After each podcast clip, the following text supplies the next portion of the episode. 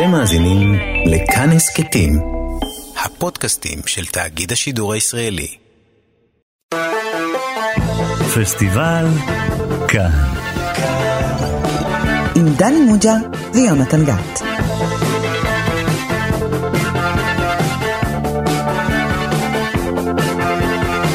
שלום לכם, אתם איתנו שוב בתוכנית הקולנוע הרדיופונית של תאגיד השידור הציבורי. אני יונתן גת, ומולי יושב ראש המחלקה לקולנוע בבית ברל, הלא הוא דני מוג'ה. אלן, שלום, מה שלומך?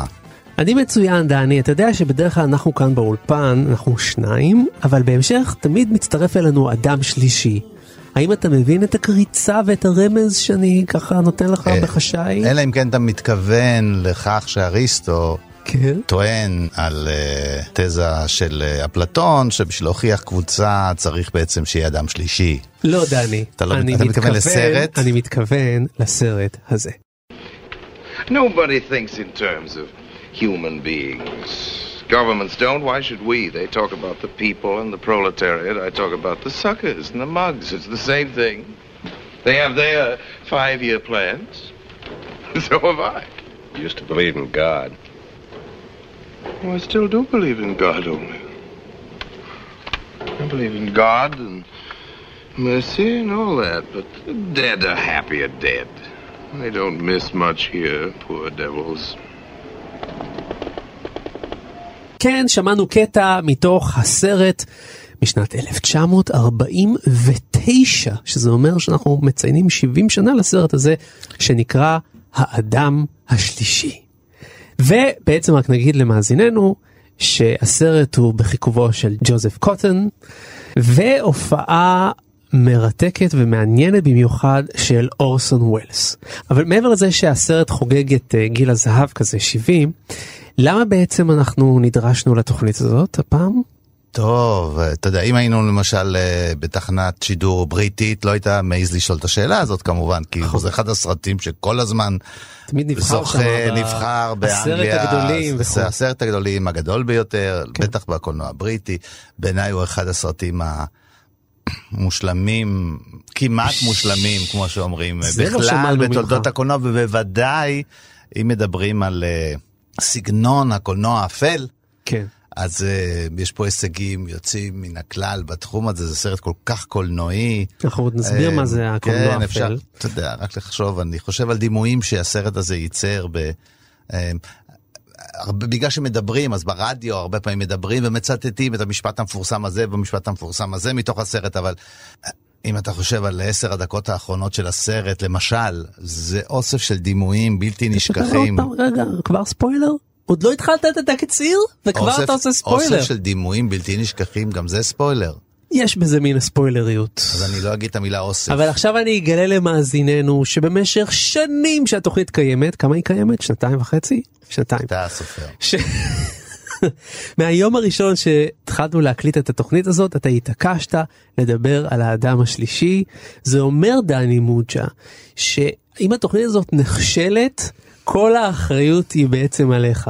אם לא, המאזינים אומרים, זהו, אנחנו מפסיקים להאזין לפודקאסט הזה, אתה יודע, יש סרטים שאתה בס... אוהב אותם, בגללך, כן? יש סרטים שאתה אוהב אותם, במקרה הזה, אתה יודע, אני לא באיזה מיעוט או איזה אהבה אישית שלי, אבל יש סרטים שאתה אוהב אותם, וזה אהבה אה, רגשית כזו, כן. היא לא רק מוצדקת בכל מיני טיעונים רציונליים. לא, אתה בן אדם סנטימנטלי, ברור. אז כאילו, כן. אם הילד שלי ייכשל, אני אוהב אותו גם כשהוא נכשל. אוקיי, דני, כן, אני כבר רואה לחלוכית mm. בעין שמאל שלך, כן. ולא פעם ראשונה. Mm. אבל האם אתה יכול לנגב את הדמעות ולעשות לנו תקציר שיהיה מעניין, קולח ואפל? כן.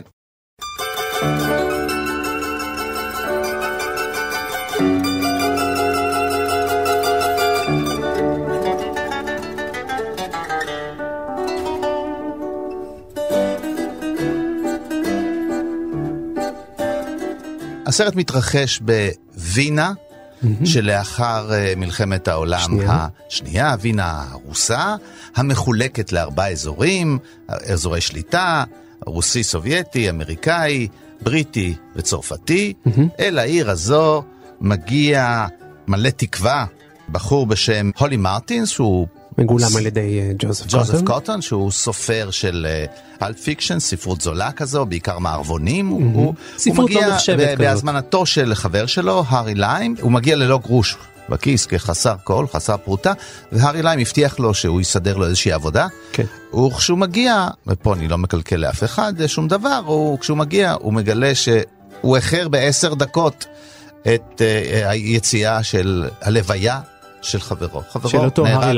חברו נהרג בתאונת דרכים, ממש מול הבית, וכשהוא מגיע ללוויה, הוא פוגש שם גם קצין בריטי, שמסייע לו להסתדר, ובחורה, הוא רואה שם גם בחורה, שכנראה הייתה בקשר עם ה...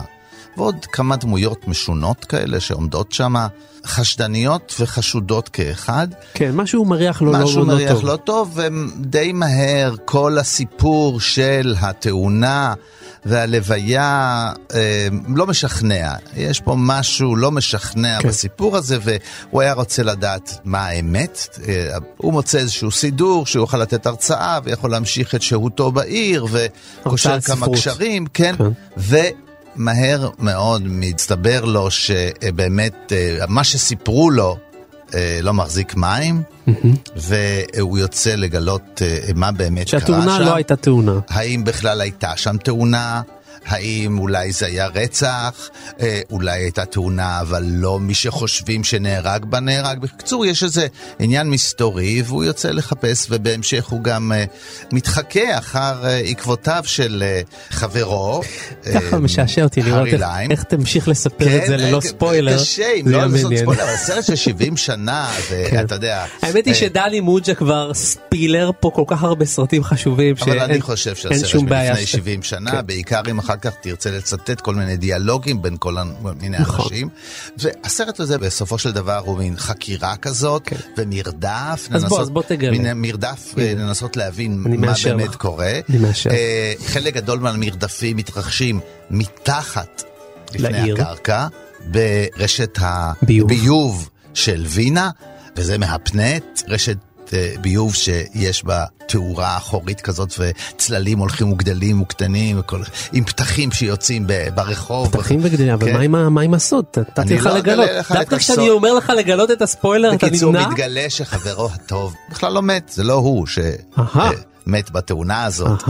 מישהו אחר כנראה נקבר במקומו, כן. ואם לא די בכך, מסתבר שחברו הטוב שהזמין אותו הוא לא מישהו חשב שהוא, הוא בעצם נוחל, ולא סתם נוחל אלא סוחר בשוק השחור בתרופות, ותרופות שהוא מדלל, ועקב כך יש ילדים שנפגעים מהתרופות, כן, במצב בלתי הפיך. הוא גם ביים את התאונה, ולא הוא זה שמת, ומישהו אחר שכנראה רצח ושלח אותו להיקבר במקומו. איך הוא נהנה לגלות את זה, כן. ובסופו של דבר זה עימות גם בין הטוב והרע של שני, בין התמימות והת... טוב שמגלם את דמותו של ג'וזף קוטון לבין הרוע המחוייך הזה, כן, באמת המחוייך, הציני מאוד, שמגלם הארי ליים, ומתגלה גם עיר שלמה, עיר שלמה שהיא במצב באמת שייך, הסרט הזה גם שייך לעוד ז'אנר, אמרתי סגנון הקולנוע האפל, הז'אנר הזה שהגרמנים קראו לו סרטי העיר הארוסה, שאמריקאים אהבו לבוא, העיר מתגלה במלוא מערומיה, למרות שמגלים את זה כבר בתחילת הסרט, שזה לא מקום בטוח ושטוב לחיות בו.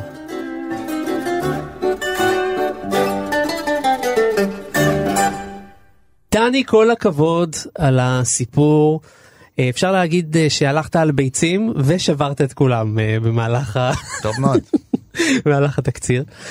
אבל בכל זאת, תשמע, באמת קראתי מספר מאמרים על הסרט הזה, ובאמת כולם משבחים ומעללים אותו כאילו הוא מהגדולים ומהמשובחים ביותר. לא יודע, אני מרגיש שחסר לי משהו קצת בהסברים שלך למעמד הסרט. אתה צריך, אתה צריך לעשות השלמות.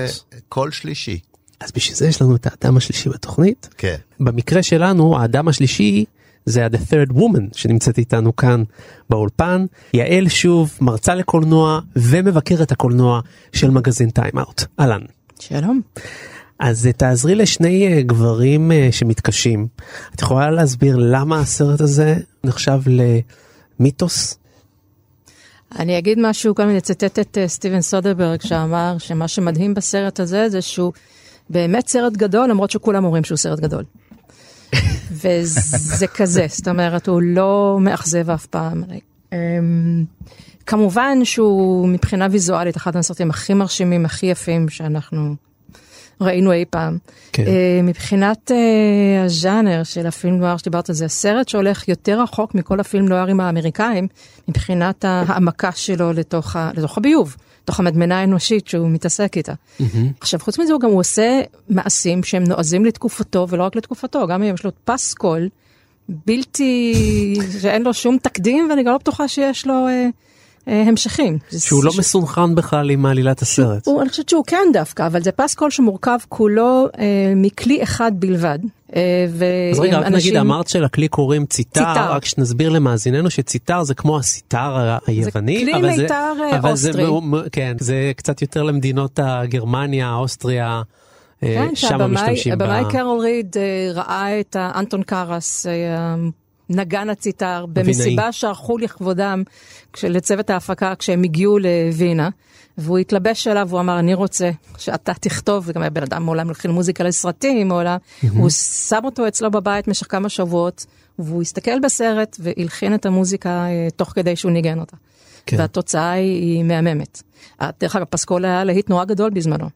כן, אומרים שהוא מאוד הצליח בזכות, המלחין הצליח. עכשיו, פתח אחר כך בר על שם האדם השלישי, כן. דני הזכיר שני ז'אנרים, אבל אני אוסיף ז'אנר שלישי, זה בעצם גיבור הסרט הוא סופר מערבונים זולים, שהוא חושב שהעולם, הוא רוצה לדמיין את העולם כמערבון, הוא רוצה לדמיין את עצמו כגיבור מערבונים, שהולך להגיע למקום ה...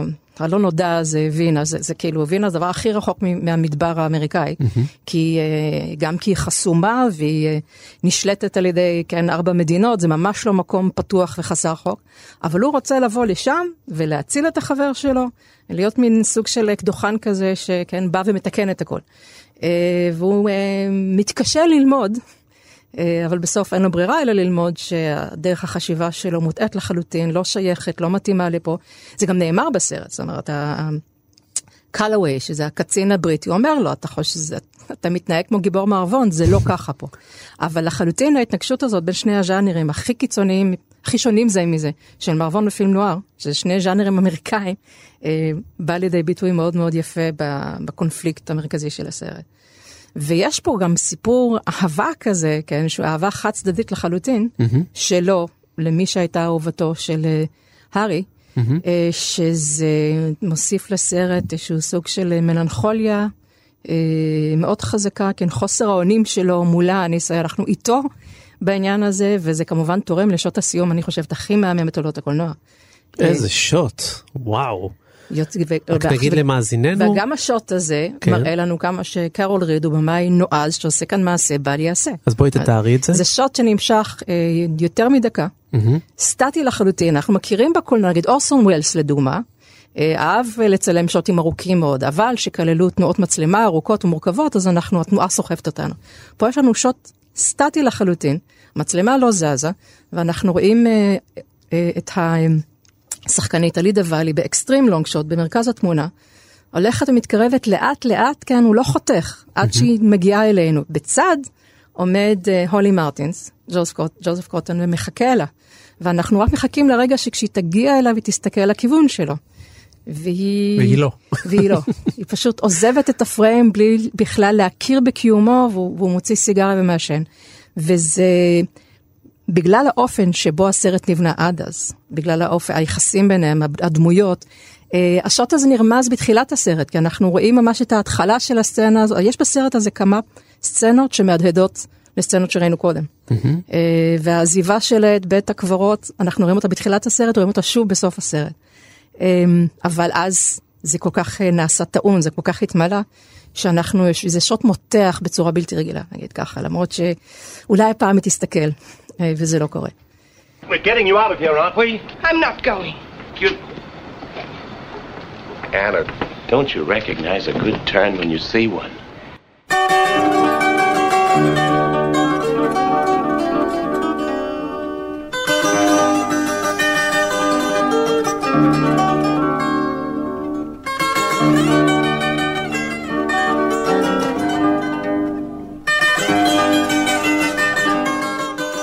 עכשיו בואו נדבר רגע על הנושא של uh, סרט אפל. דיברנו על זה בתוכניות שלנו, אבל בואו נחזור רגע ונסביר למאזיננו בעצם מה המאפיינים של סרט אפל. יעל. כן, אני אשמח. אנחנו מדברים על איזשהו מקבט של סרטים. אני לא רוצה לקרוא לזה ז'אנר, כי באמת זה מאוד שונה מאיך שמגדירים ז'אנר בדרך כלל. שמתפתח בהוליווד, בעיקר בסוף מלחמת העולם השנייה, ואחריו, נגיד הסרט הראשון, הוא עדיין במהלך מלחמה, אבל בהשראת סרטים אקספרסיוניסטים גרמנים, בהשראת סרטים צרפתיים, זאת אומרת שהמון השראות והשפעות על הסרטים האלה, זה סרטים שהם בעיקר מוגדרים על ידי האווירה שלהם. לפני שאנחנו מדברים על עלילה ועל גיבורים, דמויות עלילה מאוד, אווירה מאוד תחוסה, אווירה חסרת סיכוי, סרטים שמייצרים תמונה מאוד אפלה של העולם, של מה מניע אנשים, משאירים לך תמיד תחושה של חוסר מוצא. פילם נוער, כן, ברוב הגדול של המקרים לא זוכה להפי אנד, שזה אנטי הוליוודי בהגדרתו. כן. ועם השנים, זאת אומרת, הצילום הוא חשוך, הצילום הוא קונטרסטי לעתים קרובות, או אפלילי, לרוב זה סרטים שמצולמים בעיר הגדולה, בלילות, בגשם, עם עשן, עם ערפל, זאת אומרת, סרטים שמייצרים תחושה שהם כאילו, זה, זה לא מציאות, זה כמו הערה על המציאות. Mm-hmm. זו תחושה של, כן, יש משהו מאוד דוק פסיכולוגי עמוק, ש, ש, שרוכב על הסרטים האלה, ומייצר תחושה שאנחנו רואים כאן תמונה מאוד מעוותת של העולם, שהיא בעצם התמונה, ש, שזאת האמת שמתחת לפני השטח. כן. עכשיו יש באמת לרוב עלילות חוזרות של בלשים, או של גברים שנופלים ברשתן של נשים פתייניות. באופן מעניין, האדם השלישי לא נאחן בעלילות האלה דווקא. זאת אומרת, העלילה שלו היא לא מאה אחוז עלילה של הפילם נוער הקלאסי. כן. ביחד עם זה, זה הכי פילם נוער שיכול להיות, כי הוא באמת, מבחינת ה... האמריקאי שהולך לאיבוד בעולם אפל, גם מבחינה הזאת שהז'אנר הזה, או, או מקבץ הסרטים האלה, הם, הם בעיקר השפעה באמת שקולנוע אירופאי, הם, הם גם נוצרו בעיקר על ידי במאים שבאו מאירופה. Mm-hmm. והם באו מעולם יותר, בוא נגיד, אמריקה נתפסת תמיד כמדינה נאיבית, שבונה, והוליווד מאוד מאוד מעודדת את זה, כאן תמונת עולם יפה, והם מגיעים במאים אירופאים במהלך המלחמה, אחרי המלחמה, שחוו חוויות הרבה יותר קשות, עם תמונת עולם הרבה יותר צינית, והם בעצם מעצבים את הז'אנר הזה בהוליווד. הסרט הזה, שהוא חצי, הפקה חצי בריטית, שליש הוליוודית, לגמרי, זה, זה ממש מתאים. זה פילם נוער אירופאי, שלוקח את זה עוד יותר רחוק, כאמור, מה שרוב הפילם נוער עם האמריקאים. כן, אחד המאפיינים של הסגנון הזה, הוא עבודת הצילום, שנוטה לא פעם לזוויות שלא מוצדקות על ידי משהו שקורה כרגע מול, ה, מול, מול המצלמה. המצלמה עצמה נעמדת בזווית מוזרה. קצת עקומה, מלמטה למעלה. קודם כל יש, כן, מלמטה למעלה, זוויות כאלה, זה, mm-hmm. זה מייצר אלכסונים, כן. אה, אה, גם קירות ישרים, ברגע שמסתכלים עליהם בזווית מסוימת, הם הופכים אלכסונים. Mm-hmm. יש מה שנקרא שימוש לא מעט בסרט הזה בדאץ', דאץ' זה מצב שהמצלמה לא מאוזנת בין ימין לשמאל, היא עומדת בצורה קצת אלכסונית, אז כל העולם קצת מעוקם. הצוות של הבימאי נתן לו בסוף הסרט מתנה, נתן לו פלס. מספרים שאורסון ווילס נהג לאחר לצילומים, אז בזמן שחיכו לו, הם ניסו כל מיני, בוא נצלם את זה ככה, בוא נצלם את הרחוב ככה, בוא נצלם ככה, וכך נאספו שוטים של הרחוב, של בניינים, לפעמים אפילו בחדרי מדרגות, אם זה ממש חזק, אתה מאבד תחושת כיוון. אז מה המטרה של ה-point of view הזה, של המצלמה? זה לתת לך תחושה שאתה איבדת את הדרך. כן, זה יוצר תחושה שהעיר היא קצת מבוך, שאתה לא יודע אם זה קדימה או אחורה. איך אומר, בתחילת הסרט, כשהוא צולם מזווית כזאת בדיוק, גם אלכסונית מלמטה למעלה, גם ימין שמאל קצת לא מפולסים. אב הבית אומר לו שהמת, זה שעכשיו התחילה לווייתו, הוא כנראה בגן עדן או בגיהנום. אבל כשהוא מצביע לגיהנום, הוא מצביע כלפי מעלה, וכשהוא אומר גן עדן, הוא מצביע כלפי מטה. זה מוצדק כביכול כי הוא לא יודע אולי אנגלית. האמת היא, הסצנה הזאת זה, בוא נגיד, הפשלה היחידית שמצאתי בסרט, שראיתי אותו שוב. כי הוא חושף את הסרט? לא, מפני שהאיש הזה שלא יודע אנגלית, כשהוא כבר פותח את הפה ומדבר אנגלית, הוא מדבר אנגלית מושלמת. ויש שם, רוב הזמן הוא לא יודע אנגלית, אבל דווקא כשהוא מסביר, כשהוא מסביר, אני לא יודע איפה הוא מדבר לגמרי. הוא לא עושה טעות אחת, זה אנגלית יפה, גבוהה. ואתה יודע מה, זה גם יפה, שבסרט מושלם יש לנו איזה מין חלקיק של משהו לא מושלם. כן. Da werden Sie kein Glück haben, mein lieber Herr. Sie kommen um zehn Minuten zu spät. Da ist niemand mehr hier. Die Leute umsonst. Speak English? English? Äh, naja, little. Little. Sie kommen um zehn Minuten zu spät. Äh, ten minutes uh, too late. Already gone. Who? Um, his friends and the... Uh, uh, no, uh, coffin. Coffin? Mister Limes. An accident. Knocked over by a car. He in front of the house. Have seen it myself. Killed at once. Immediately. Already in hell. Or in, in heaven.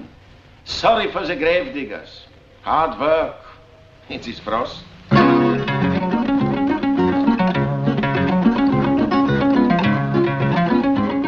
לשאלתך, זה באמת נותן תחושה כזאת של, של הקרקע לא יציבה, שהכיוונים לא ברורים, mm-hmm. יעל הזכירה, אתה אין מוצא, אז העניין הזה שאתה, הרבה פעמים הם מרדפים בפילם נואר, הוא לא סתם אין מוצא, כי אין מוצא, כי הסיפור הזה הוא ללא פתרון, אלא גם פיזית, מישהו בורח והוא פתאום עושה את הפנייה הלא נכונה, והוא עושה פנייה לרחוב ללא מוצא. כן. ואז הוא, כל מה שנשאר זה להיצמד לקיר, ואנחנו רואים את הצללים של אלה שבאים לתפוס אותו, הולכים וגדלים, או הולכים וגדלים, תלוי איפה שמים את הפנסים כמובן. כן. זה עניין אחד. העניין השני זה באמת תאורה אחורית.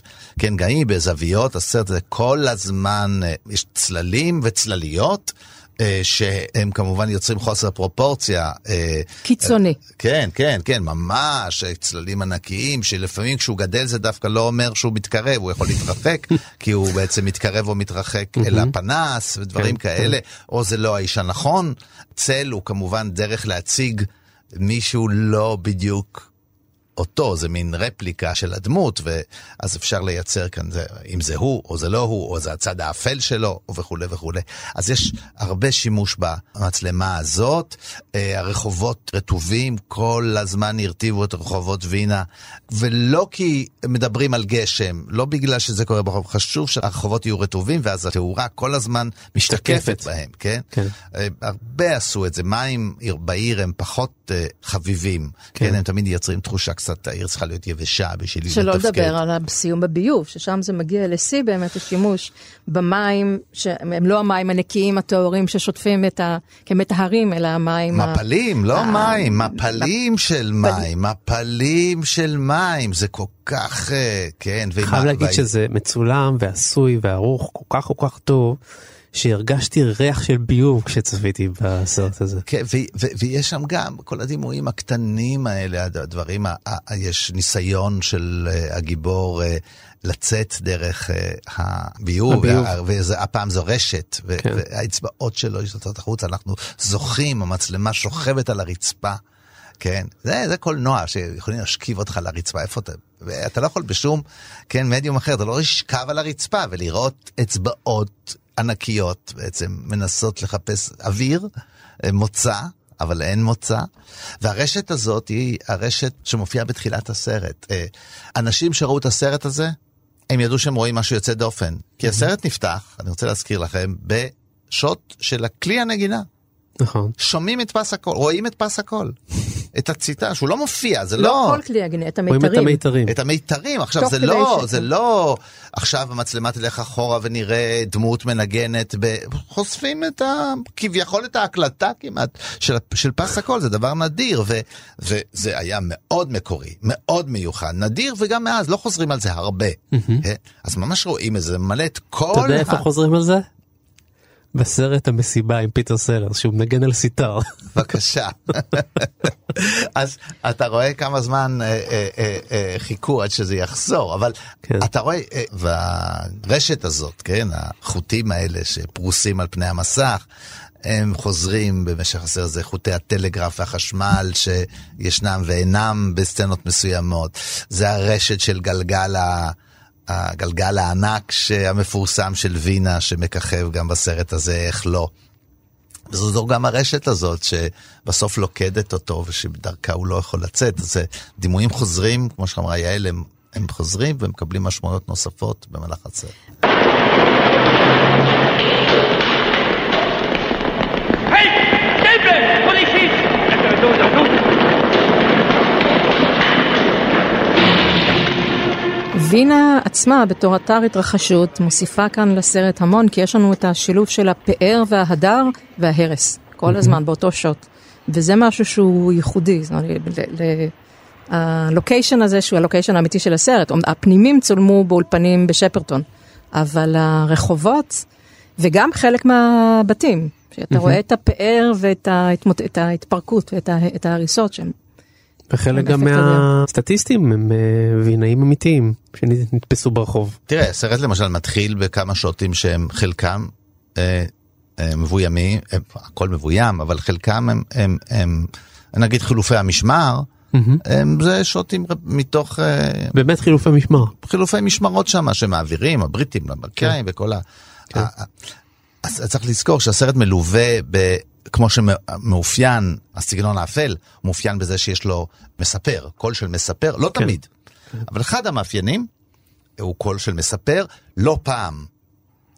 חמור סבר בדרך כלל, אבל הפעם לא ככה. זה הדמות המרכזית, הדמות המרכזית מספרת לנו בעצם באופן לא כרונולוגי, בואו נספר לכם איך הגעתי, כן, אני כבר נמצא בסיטואציה. בואו נתן דוגמה, אתה רומז לשדרות סאנסט למשל. טוב, זה אכסי, כן, האדם המת מספר לנו איך הוא יהיה למצבו, כן, הוא מתחזק קצת שם אצל בילי ויילדר, הוא מדבר עליו בהתחלה בגוף שלישי, המסכן קיבל את הבריכה, אבל הוא לא בדיוק חלם לקבל אותה בצורה הזאת, כן, אבל יש כאלה שאומרת, בואו אני אגיד לכם, או זה יכול להיות וידוי, במקרה הזה זה בדיווח לא של אחד משני גיבורי הסרט, okay. אבל מעניין כי הוא המבט של בריטי על כל הסיטואציה, מה שאין לאמריקאים. Mm-hmm. זה מצד אחד, זה חוש אירוני שאין כאילו לאמריקאים, ומצד שני גם אין לו את הנאיביות, כן? הוא מבין את המורכבות והעומק של הסיטואציה.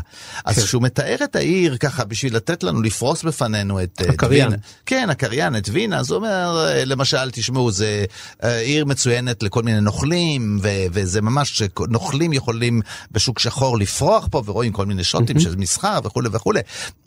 אם הם ממש א- א- א- מקצוענים, כמובן, ואז רואים צילום של גבייה, צף על הנהר, אז לא כל אחד יכול להסתדר בעיר הזאת, זה לא, עכשיו, בניגוד, כן, זה לא, צריך לדעת איך לפעול פה, זה לא דמוקרטיה, כן, שכל, לא מוכרים פה את החלום האמריקאי, תבוא לצחצח נעליים, תהפוך לרוקפלר, כן, צריך, יש מיומנות ש, ולאמריקאי הזה אין, כן, הוא אומר, עד שהוא הגיע, מלא תקווה, וגם יש פער, הוא אומר, הוא הגיע, ומה רואים? רואים קטר נכנס לתוך תחנה, הוא ממלא את כל המסך בחרטום שלו, mm-hmm. וכל המסך נהיה שחור. כן. איזה תקווה יש, ב, אה, כן? ועוד יש מלא רמזים כבר בהתחלה שזה לא יהיה טוב, הוא אומר, אה, הוא צריך לחכות לי פה. איך שהוא מגיע לתחנה, הוא אומר, הוא, הוא, הוא קצת בודד, הגיבור, אז הוא מפטפט גם עם סתם שומר, הוא אומר לו, הוא היה צריך לחכות מבו, והדבר הבא, רואים אותו עובר מתחת לסולם. כן. האיש, אתה יודע, זה לא מביא מזל. אחד ההדהודים הנחמדים שהבחנתי בהם, אנחנו, היות ומה שמניע את כל הסיפור, זה התאונה, שבמסגרתה הוא ניסה לעבור את הרחוב, הריליים, לפי הסיפור, בגלל שחבר קרא לו מהצד השני, ואז הוא נדרס. עכשיו, כשהריליים הופיע פעם הראשונה בסרט אחרי שעה, אנחנו מגלים שהוא חי, הולי רץ אליו, לעבור את הרחוב, וכמעט נדרס על ידי משאית. ככה שזה לגמרי שחזור של השקר ששמענו קודם, באותה סיטואציה בדיוק שהוא מופיע. לכן אני אומרת, יש פה הדהודים ברמה לא רק ויזואלית, אלא עלילתית, שעומדים לנו כאן. דיברת על הסטטיסטים האוסטרים. Mm-hmm. אחד מה, זאת אומרת, הדברים האפקטיביים בסרט זה כל שחקני המשנה, שהם באמת מאוד יוצאי דופן, הם מביאים איתם בניגוד לפנים הצחות של הולי מרטין, של ג'וזף קוטן האמריקאי, יש לנו את כל הדמויות קצת גרוטסקיות, כן. של אנשים מפוקפקים למיניהם, הדוקטור, וה... איזה זוג שלשניהם יש אותו כלב, אז אתה תוהה אולי עם זוג בכלל, זוג גברים מבוגרים שחיים ביחד, או לפחות כאמור מסתובבים אותו כלב, וכולם יש... גם הסגנון המשחק שלהם, הפנים שלהם, הם מביאים איתם איזה משהו אחר לגמרי לסרט, באמת, של תחושה הזאת. אתה מסתכל על בן אדם ואתה לרגע לא מאמין למה שהוא אומר, לאף אחד מהם. כולם נראים כל הזמן זוממים מזימות ומתקנים, וזה נובע מתוך ייאוש. אתה מבין שהם שרדו את המלחמה הזאת בקושי. ככה שזה, המלחמה נמצאת שם כל הזמן בסרט. המלחמה, כמו שהיא הייתה באירופה, לא בארצות הברית, ששלחו את החיילים רחוק, אלא ההרס, ההרס האנושי, האורבני, המוסרי, בכל רמה שהיא.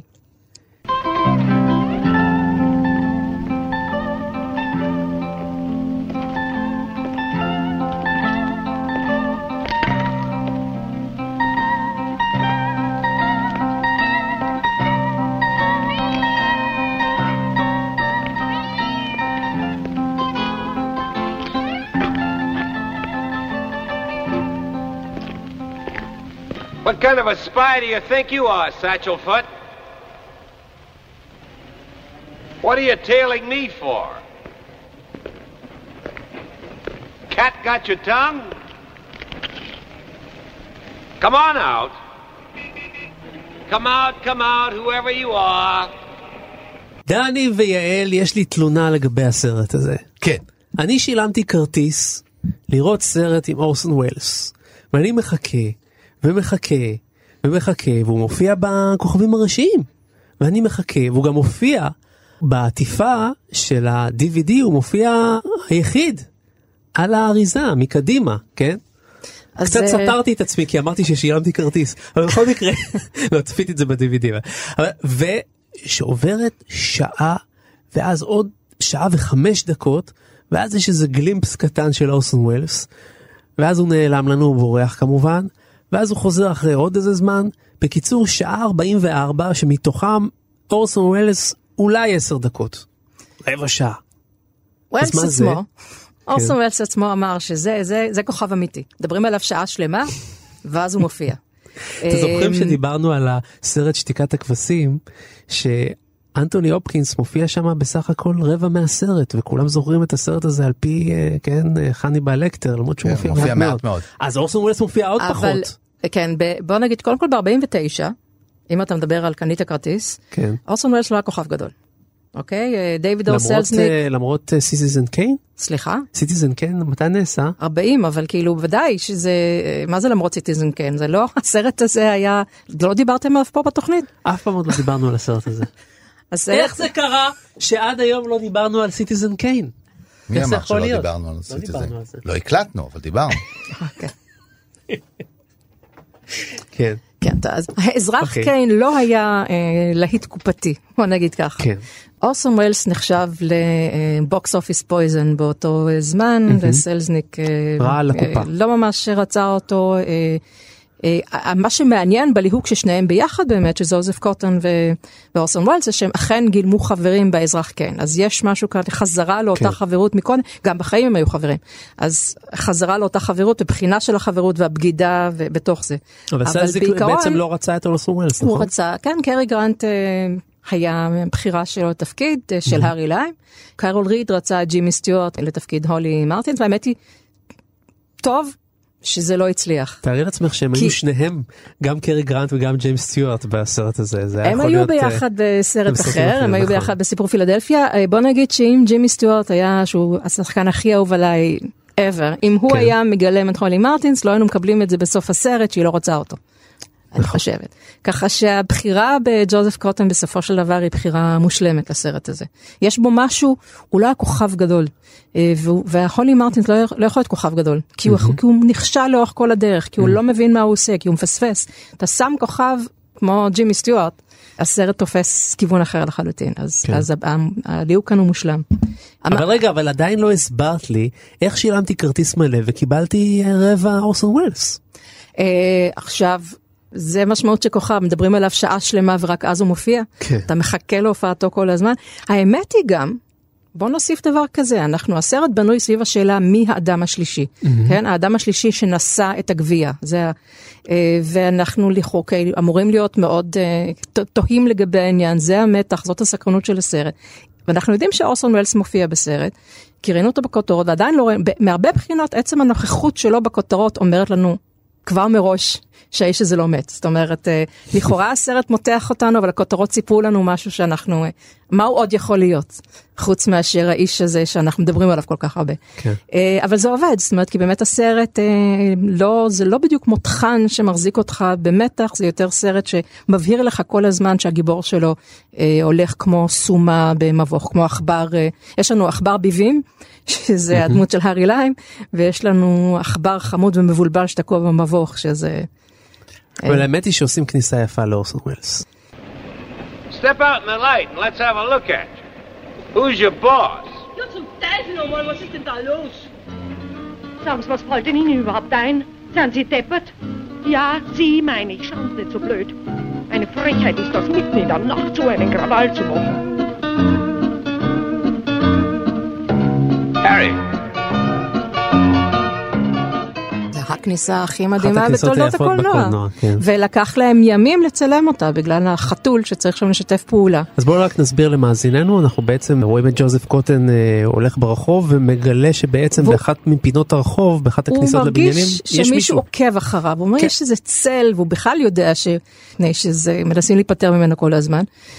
וחתול, שאנחנו יודעים שזה החתול שאהב את הארי, כי קודם אמרה את זה, כן, אהובתו, שהוא אהב רק את הארי, אנחנו רואים אותו, כן, נכנס שם לאיזה פינה ומשחק עם שרוכים של נעליים של מישהו שעומד בצל. והוא בטוח, כן, הולי, שזה מישהו שעוקב אחריו, הוא מתחיל לצעוק לכיוון שלו, ואז, כן, come out, come out, whoever you are, כזה, ממש כמו איזה משחק ילדים. ואז אישה אחת שמתעצבנת, שצועקים לה ברחוב, פותחת את החלון לצעוק בגרמנית, יש המון גרמנית בסרט, כן. ופתאום האור, אלומת אור שיוצאת מהחלון, נשפכת על הפנים של האיש הזה שעומד בצל. הוא והפנים, מקבל פרוז'קטור, והוא כולו... כן, כמו וואו, ירח, כן. כמו פני, ירח, אבל מבט ערמומי מהשוט הראשון של... בגבר מאוד נאה אורסון וולס היה אז. כן, כן. וואלה, זאת אומרת, או, הנה אני פה, חיכיתם לי. זה ממש מבט כזה שחיכיתם לי, ידעתם שאני יופיע באיזשהו שלב, והנה אני פה ואתם צריכים לראות אותי. כן. זה פשוט בגלל שעכשיו הערתם וראיתם, הוא היה, זה לא נכון שהוא מופיע רק בשליש האחרון של הסרט. הוא היה כל הזמן, רק פשוט לא הסתכלנו לכל מיני מקומות שכנראה הוא התחבא שם באפלה או מאחורי הטריס או מאחורי הדלת ואנחנו לא יודעים. יש זה... סצנה על הגשר שאנחנו רואים שלושה אנשים שכבר פגשנו אותם, פוגשים אדם רביעי באקסטרים לונג שוט, בדיעבד אתה אומר, זה האדם הרביעי הוא... בעצם, לא כן. השלישי. כן. וקשה להאמין, טיפוס כמו אה, הארי ליים, שלמשל הוא לא היה בלוויה. קשה להאמין, לפי האופי של האיש הזה, קשה להאמין שהוא לא היה שם. המצלמה, פעם הבאה, תצלם לכיוון הנכון, תסתכלו למקומות הנכונים, כן? אתם פשוט כולכם עסוקים במשהו אחד. אני רק אוסיף, שמיד אחרי שאלומת האור מאירה את פניו, והוא ממש מחייך כמעט אלינו, האישה סוגרת את החלון, ובבת אחת חושך, והוא נעלם. כמו שהוא הופיע, הוא נעלם. וזה חלק מהעניין שמקנה לו תחושה כמעט על אנושית. האיש הזה צץ ונעלם כמו איזה רוח, כמו שד. כן, שזה גם אחד המסתם... לאן הוא נעלם? האם הוא נעלם? הוא עד כדי כך נעלם שמי שאומר שהוא ראה אותו, אומרים, אתה בטוח? לא מאמינים לו. אין הוכחות. הוא לא משאיר אחריו עקבות. זה העניין. ההיעלמות שלו היא באמת בכיכר ריקה. הוא עומד ופתאום הוא איננו בכיכר. איך זה יכול להיות, כן? ואז נפתח הפתח לעולם התחתון. שמאוד סמלי. נכון. שזה הביוב, שזה העולם התחתון, שזה הגיהנום, שזה מה שאתה רוצה.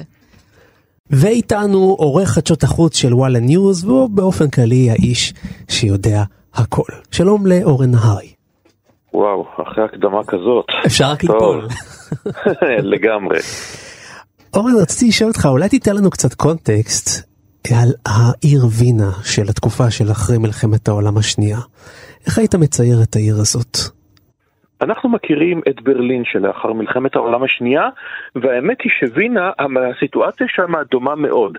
נזכיר שאוסטריה כמובן מסופחת, נקרא לזה, לגרמניה הנאצית ב-אלף תשע מאות שלושים ושמונה, במה שנקרא האנשלוס. נזכיר שעד יום מינויו לקנצלר, אדולף היטלר הוא אוסטרי, אדולף אייכמן אוסטרי, קלטנברונר אוסטרי, וכמובן הם מתנדבים ושמחים מאוד לבצע את הפרויקט של הרייך השלישי.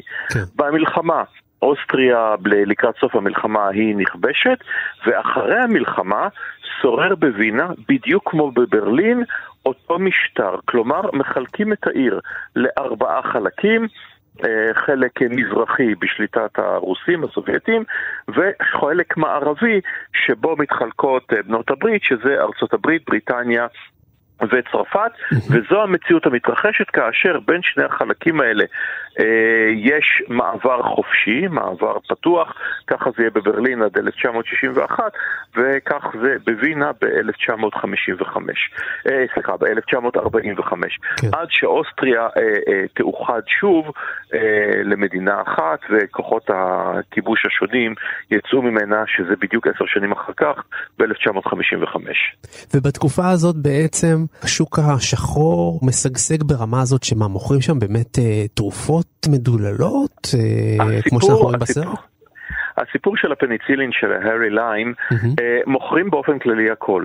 עכשיו, המצרכים, התרופות היו פחות. מה שמוכרים, הדברים המרכזיים שמוכרים וקונים, זה אותם תחליפים לכסף, בראש ובראשונה מזון, אבל וישנם סיגריות, וישנם גרבי ניילון, הלהיט הגדול והחדש המגיע מארצות הברית. כל הדברים האלה הם הדברים הבסיסיים שאיתם עושים הון תועפות. אגב, גם יש כמובן סחר במטבע, המטבעות החזקים של התקופה, שזה בעיקר הדולר, עדיין קצת הלירה סטרלינג. כל הדברים האלה הם הדברים שאותם מוכרים וקונים מי יכול להרשות לעצמו, שאין הרבה בשלב הזה. כן. עוד דבר אחד, כי אולי כדאי שנזכיר. עברו בסך הכל, בשלב הזה, ב-אלף תשע מאות ארבעים וחמש, עברו עשרים ושש שנים מסיומה של מלחמת העולם הראשונה, כלומר מהסכמי השלום. הסכם סן ג'רמן שנחתם עם אוסטריה, אנחנו מכירים את הסכם ורסאי המפורסם שנחתם עם גרמניה. וינה הייתה עיר בירה של אימפריה, ופתאום ב-אלף תשע מאות שמונה עשרה היא נשארת עיר בירה. הבניינים האדירים האלה, הרינג הזה, כל הדברים האלה, אבל זה נמצא על גוף קטן ומדולדל. היא עיר שגדולה מבחינת המבנים, מבחינת החשיבות העצמית, מבחינת האוצרות, היא גדולה בהרבה על המדינה קטנה מאוד שהיא הבירה הרשמית שלה. זה גם המצב במלחמת העולם השנייה, כאשר אוסטריה נדחקת לקרן זווית מתחת לגרמניה, וכמובן במידה רבה מאוד זה המצב של אוסטריה עד עצם היום הזה. אנחנו כבר בכל זאת קצת אחרי המלחמה, יש איזה רצון כזה של המדינות שמחזיקות במקומות האלה לחזור ולבוא למקומות האלה ולצלם את הערים הרוסות, לספר סיפורים שלהם בתוך על הרקע של הערים הרוסות. אני תמיד מרגיש שזה, שזה ללא רגש אשמה, כאילו מין השפלה קצת של המקומות האלה. גם על ברלין אנחנו רואים סרטים כאלה ש, שרואים את ההרס העצום שהבאנו עליהם, ולא עם רחמים רבים על העיר. לא, לא, אין, אין, אין רחמים. תשמע, שוב, זה תלוי, תלוי מי. הזעם הגדול, השנאה הגדולה, היא מצד ברית המועצות. נזכיר שברית המועצות, כמעט מחצית הקורבנות של מלחמת העולם השנייה, עשרים ושמונה מתוך, מתוך חמישים ושמונה מיליון, הם סובייטים. זאת אומרת, מרגע שמתחיל מבצע ברברוסה, יש לברית המועצות בממוצע שש מאות וחמישים הרוגים בשעה. זה מספרים לא נתפסים בכלל. עכשיו גם כמובן, עיקר הלחימה הנוראה היא, היא, היא במזרח. כלומר, תשעים אחוז מהעבדות של הוורמאכט הם בחזית המזרחית, ו-תשעים אחוז מהעבדות של בעלות הברית זה הצבא האדום. ברית המועצות מגיעה עם כל השנאה והאיבה האיומה למה, ש... למה שנעשה במערב. במידה מסוימת, אני שם בצד כמובן את, ה, את, ה, את העם היהודי, את עמנו שלנו, במערב אה, לא הייתה אותה שנאה, כי הנאצים בדרך כלל התנהגו, אני לא אגיד קריאות, אבל התנהגו בצורה סבירה. למה אנחנו זוכרים את השמות, את אורדור, למשל, את אותו כפר צרפתי שנמחה ב-אלף תשע מאות ארבעים וארבע, בגלל שזה כל כך נדיר. במזרח, אורדורים כאלה היו מדי יום ביומו, בפולין, אוקראינה וכו' וכו'. גם ביוון. סליחה, זה ביוון, נכון מאוד, כפר אחד, נכון, אבל במערב, כאשר הוא מגיע, הם מתנהגים יחסית בסדר, אין את אותה שנאה איומה שיש מצד ממזרח. ישנו התיעוד שמתחיל מיד אחרי המלחמה, אנחנו מכירים את זה כמובן באיטליה, כאשר מתחיל הגל הריאליסטי, רומא עיר פרזות וכו' וכו'. את ברלין ואת וינה מגיעים אליהם, אבל זה לא בואו תראו כמה אנחנו משפילים אתכם, כמה אנחנו שונאים אתכם. הם, הם, הם מגיעים למקומות האלה כדי להראות קצת את, ה, את העוצמה המערבית, אבל בעיקר הבימאים באים כי, כי, כי זו אווירה שאין לתאר. ברור לכולם שדבר כזה לא יחזור. הם מגיעים אל המקומות האלה, וגם מתעדים באותה תקופה גם בלונדון וגם בפריז מתחילים לצלם קצת, כי ברור לחלוטין ש, שקרה פה שבר נוראי. ברור לחלוטין שמלחמת העולם השנייה הייתה אירוע קטקליזמי, ואת זה הם גם רוצים לתעד. אורן, אני רוצה לשאול אותך, למה לדעתך יש משיכה גם של גרם גרין וגם של הבימאי דווקא לחקור את הנושא הזה בווינה? למה סיפור כזה מושך אותם דווקא לווינה? כי וינה היא אחת הערים העתיקות והגדולות, אנחנו מסתכלים עליה בעיניים של היום, של שנת אלפיים תשע עשרה, של עיר, אתה יודע, עיר של עבר, העיר ההבסבורגית הזאת, השמלץ הווינאי הזה, mm-hmm. עם הדנובה הכחולה, וכל הדברים האלה. אבל וינה לאותו דור, זה אנשים שזוכרים את האימפריה האבסבורגית, זה אנשים שגדלו על הזוהר של וינה. וינה, מרכזה של אירופה, יחד עם פראג, יחד עם ברלין, יחד עם ערים אחרות, אלה ערים עם היסטוריה מפוארת, ערים עתיקות, ששם הניגוד הזה בין העבר המפואר לבין ההווה המרופט, בין ההיסטוריה האדירה לבין, ה... לבין ההווה, כל הדברים האלה הם דברים שמושכים אותם. וינה לאותם אנשים, הרי היא בדיוק, היא כהקסם והזוהר של העולם שעבד, mm-hmm. היא בדיוק הספרים האלה של סטפן צוויג, היא בדיוק המלנכוליה הזאת של פעם, של בתי הקפה. הם זוכרים את וינה שהייתה, באותה עת גרם גרין גם זוכר ויודע, את וינה שהייתה פעם, את וינה של, של, של הרצל, זה מבחינתנו, אבל את וינה של זיגמונד פרויד ושל קוקושקה, okay. ושל המלחינים הגדולים והסופרים הגדולים, זה וינה של ספרי הריגול הגדולים של תחילת המאה. מהבחינה הזאת זה עיר קוסמופוליטית ועיר מפוארת. היא יכולה להיות התפאורה הקלאסית בדיוק לאותה עלילת ריגול אה, של אמריקני צעיר ונמרץ שמגיע לעשות את הונו בעיר השוקעת הזו. גם, גם הפיצול שלה לארבעה אזורי כיבוש, זה אחד המניעים המרכזיים של העלילה של האישה בסרט. שהיא נכון. קרואה בין, כן, הרוסים מנסים להשתלט עליה, וזה ממש עניין מרכזי בעלילה. נכון, זה גם כל, כל הסרטים באותה תקופה של המעבר החופשי, שעוד מעט לא יהיה בברלין, אבל אנחנו מכירים את זה, אנחנו מכירים את זה בקומדיות של, לצורך העניין, של בילי ויידר, קראו לזה בעברית, באנגלית קראו לזה אחת, שתיים, הופ, עברנו, אחת, שתיים, שלוש, כן, אותו דילוג בין שני חלקי העיר הזאת, אנחנו מכירים את זה בספרי וסרטי הריגול, באמת לאין שיעור. אז נכון, ברלין תפסה את המקום המרכזי באותם ספרים וסרטים של המלחמה הקרה, כי שם באמת חשבו שאם תהיה מלחמת העולם השלישית, שם היא תתרחש. Mm-hmm. אבל וינה הייתה בדיוק באותה סיטואציה, רק uh, אנחנו זוכרים את זה היום בזכות uh, האדם השלישי, וכמובן הדוגמה הבלתי נשכחת של אורסון ווילס, בין שוויץ לבין איטליה בתקופת הרנסנס, כן. שזה אחד הציטוטים הגדולים בכל תולדות הקולנוע. אמרתי לך שאתה יודע הכל. אורן נהרי, עורך חדשות החוץ של אתר וואלה, תמיד כיף לדבר איתך. תודה שהיית איתנו. כיף לשוחח איתכם, להתראות. כל טוב. ביי ביי. ביי. Wait a minute, let me out. Well, there's not much time. One can't just leave. Please. Be sensible, Martins. Haven't got a sensible name, Calloway.